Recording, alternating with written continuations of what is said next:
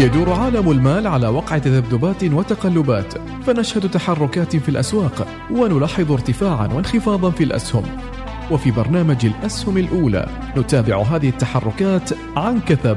الأسهم الأولى. الأسهم الأولى تحليلات وإحصاءات دقيقة لأهم المؤشرات المالية وحركة التداول العالمية. تطورات بورصة مسقط وكيفية التكيف مع المتغيرات العالمية. الأسهم الأولى الأسهم الأولى. مع الخبير المالي حمزة اللواتي كل اثنين وأربعاء من الواحد ظهرا.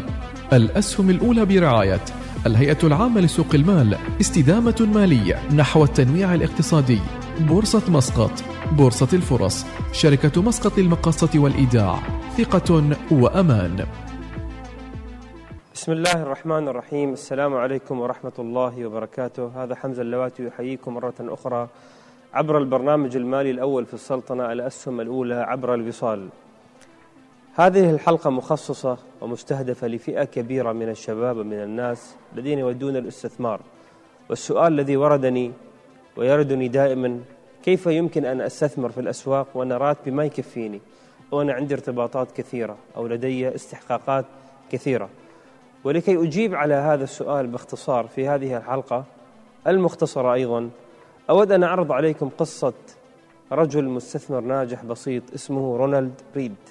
طبعا هذه القصة قصة حقيقية أحداثها مطابقة للواقع وليست شخصية افتراضية.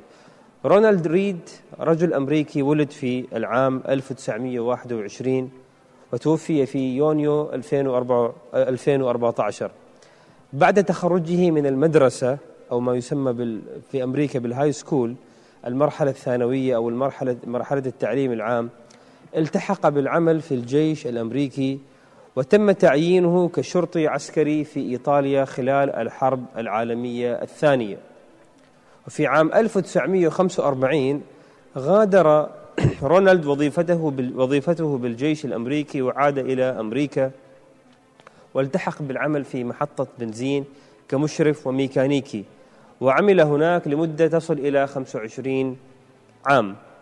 بعدها تقاعد لمدة سنة واحدة ولكنه سرعان ما رجع للعمل مرة أخرى في محطة بنزين أخرى وأيضا هذه المرة كان يعمل كمشرف وأيضا منظف ومهام متعددة في تلك المحطة.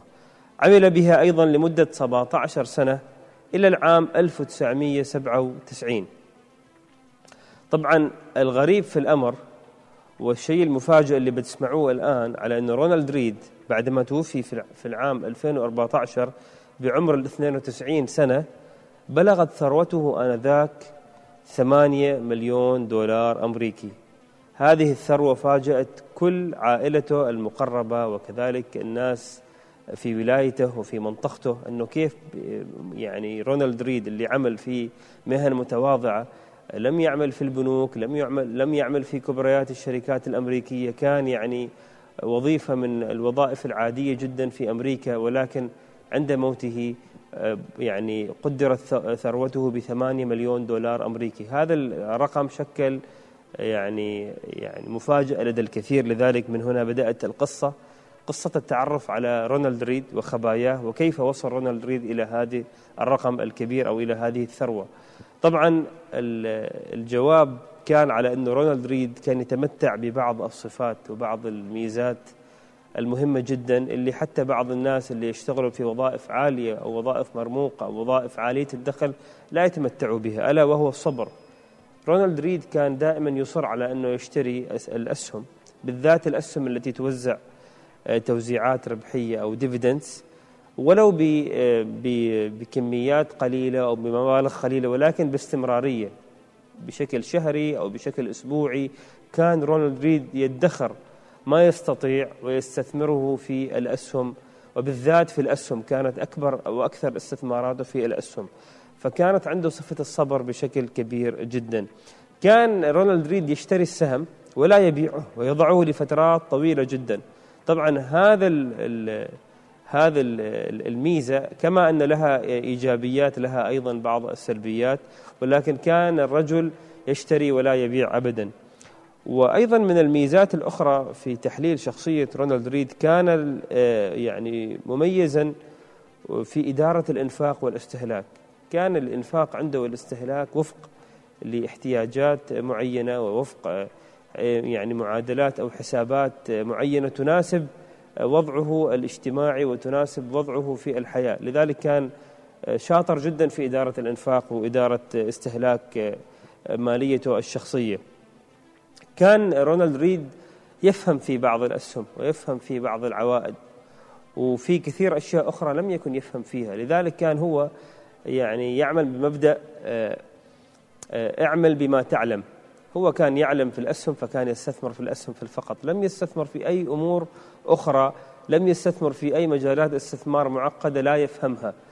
آه، فكان يستثمر في الأسهم فقط.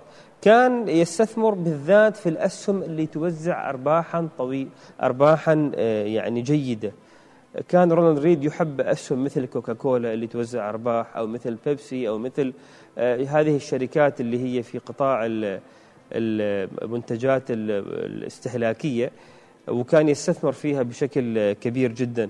نقطة مهمة جدا في شخصية رونالد ريد اللي لفتتني على أن الرجل مهما بلغ من العمر كان يواصل التعلم. لم يكن يعني يعني نحن عندنا مثلا في بعض الثقافات في الشرقية على أنه مثلا نقول هذا الرجل وصل إلى 65 سنة من عمره أو 70 سنة ما ممكن يتغير. خلاص هو وصل من العمر العمر الكبير ولا يمكن لهذا الشخص أن يتغير. وبالحقيقة يعني أوضحت الدراسات الحديثة آه، في علم النفس وكذلك في آه، علم الإنسان على أنه هذا الكلام غير صحيح. الإنسان رب العالمين ملك له قدرة على مواصلة التعلم والتكيف والتأقلم ومعرفة الجديد. فمن يقول على أنه أنا وصلت مثلا إلى عمر خمسين والحين آه، يعني راح القطار علي وما أقدر أبدأ مسيرتي الاستثمارية هذا هذا الشيء قد لا يكون صحيح قد لا يكون مبني على أمور علمية قد يكون نعم على رغبات شخصية. حتى لو كان عمرك 60 حتى لو كان عمرك 50 إذا كنت تسمعنا اليوم على الأسهم الأولى عبر أثير إذاعة الوصال وما عامل أي استثمار في حياتك ابدأ استثمارك. حتى لو كان عمرك 60 سنة لأن الاستثمار ليس فقط موضوع تكسب مالي الاستثمار هي طريقة تفكير ورحلة. أول ما تبدأ فيها ممكن أنك تستفيد فيها في أمور أخرى في حياتك. ممكن هذه التجربة والاستفادة أيضا تنقلها لأحفادك ولأولادك. فهذه كانت ميزة من ميزات رونالد ريد أنه واصل التعلم. ومثل ما شفتوا في مسيرة حياته أنه كان يعمل في محطة بنزين وبعدها جرب التقاعد لكنه ما استطاع أنه هو يعيش حياة التقاعد فرجع مرة أخرى في محطة بنزين أخرى ولكن عمل فيها أيضا كدرجة أقل من وظيفته الأولى. طبعا رونالد ريد لم يكن مثالي يعني ما أنه كان هو الشخص المثالي هو هو شخص وهو بشر مثل أي واحد منا لذلك هو قام ببعض الأخطاء. مثلا هو اشترى آه، سهم بنك ليمان براذرز اللي انهار آه، البنك هذا انهار في الأزمة المالية العالمية في عام 2008 وخسر أموال اللي استثمرها في ذاك السهم. ولكن محفظته كانت متنوعة فعلى المدى الطويل لم يتأثر بشكل كبير. ولكن هذا أيضا درس وهذا أيضا ملاحظة نضعها على أن الأخطاء ممكن أن تقع في عالم الاستثمار. وإذا إذا إذا كنا يعني آه، إذا كنا محضرين الدرس بشكل جيد فإن انهيار سهم في محفظتك المالية أو سهمين إذا كانت هي متنوعة ومتوازنه لن يؤثر على أدائك الاستثماري. أيضا من أحد الأخطاء اللي ارتكبها رونالد ريد أنه محفظته احتوت على آه، حوالي 95 سهم وهو عدد كبير جدا آه، من الأسهم لأي محفظة يمكن إدارتها بشكل مثالي ولكن هو رجل وهو إنسان عادي جدا آه، يرتكب أخطاء ومع ذلك عندما آه، توفي بلغت ثروته 8 آه، مليون دولار أمريكي لذلك من الدروس التي نستفيدها من قصة رونالد ريد هي كالتالي. أولا مهما كان دخلك ينبغي عليك أن تخصص جزء ولو كان يسيرا من راتبك للاستثمار. إذا كان راتبك قليل أو كان راتبك عالي وفر قدر آه، استطاعتك بعدما تخصم رسوم الإنفاق والاستهلاك. وحاول دائما على أنك تضع للاستثمار حيز ومكان ونقطة في آه، يعني ميزانيتك المالية وفي تقريرك وخططك المالية. يعني بعض الناس مثلا يؤجلون الاستثمار يقول لك الآن أنا مثلا أريد آه، أستانس بهذا النقطة بهذا المبلغ. نعم لا يمنع أن الواحد يستانس أو الواحد يستمتع ولكن ضع ولو مبلغ صغير في موضوع في مخصص للاستثمار لأنه هذه ليست فقط عوائد مالية ولكن طريقة استثمار تفيدك على المدى الطويل. من أحد النقاط الأخرى اللي نستفيدها من رونالد ريد أنه كان الرجل صبور جدا. يعني كان يعني يشتري أسهم وهو توفي على عمر 92 سنة. فهذا يعني على أنه خلال إذا إذا افترضنا أنه هو بدأ يشتري الأسهم من عمر 20 سنة من 20 إلى 92 سنة آه، حوالي تقريبا أكثر من 70 سنة مر الاقتصاد فيها بتحولات كبيرة مر فيها بتقلبات كثيرة حروب مشاكل انهيارات مالية. ظل الرجل محتفظ بأسهم. ولذلك هذه النظرة أيضا مهمة. الاقتصاد دائما يمر بمراحل. ربما الآن نحن مثلا في مرحلة الأسواق المالية فيها منتعشة مرتفعة عالميا. ولكن هذه المرحلة قد لا تدوم. إذا هذه الأسواق المالية انهارت أو انخفضت هذا لا يعني على أنك أنت أيضا تبيع كل ما عندك. إذا أنت طبعا مقتنع بالأسهم وإذا أنت مستثمر بطريقة صحيحة وطريقة مثالية فهذا درس مهم جدا. وأهم درس أختم فيه آه، هذه الحلقة على أن رونالد ريد كان يواصل التعلم. التعلم الآن مثلا في موضوع الأسواق المالية والاستثمار في عصرنا الحالي وصل إلى قمة السهولة. أصبحت وسائل التواصل الاجتماعي توفر منصات مجانية للتعلم. اليوتيوب يوصل أيضا يوصل لك معلومات مجانية ويوفر لك فيديوهات مرئية.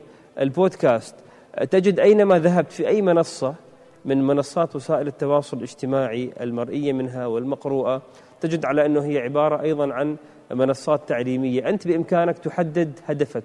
إذا كنت فعلا ناوي أنك تستفيد وأنك آه، آه، تنمي مهاراتك وعلمك فأنت ستستغل هذه المنصات لصالحك. وإذا أنت كان هدفك أن ما تستفيد وما تتعلم فمهما بلغت الموارد التعليمية من العدد ومن الضخامة ومن العمق فستظل أنت محصور في آه، يعني في في دائرة تفكيرك وطريقة تفكيرك اللي هي ما تخليك تقدم وتتعلم وتتعرف. لذلك التعليم مهم للجميع سواء من بلغ من العمر يعني عمرا كبيرا أو حتى من الشباب أو حتى في طلاب المدارس. التعليم في الاستثمار هو الذي يجعلك دائما متفوق ويجعلك دائما واعي ويجعلك دائما ملم بالتطورات والأحداث والتغييرات التي تحصل في الأسواق المالية العالمية وفي الاقتصاد العالمي آه، بشكل عام. وصلنا إلى نهاية الحلقة. ولا يفوتني أن أذكركم على أنه سنشهد في بورصة مسقط آه، خلال الشهر القادم آه، أكبر اكتتاب مر على تاريخ بورصة مسقط اللي هو اكتتاب شركة أوكيو لشبكات الغاز.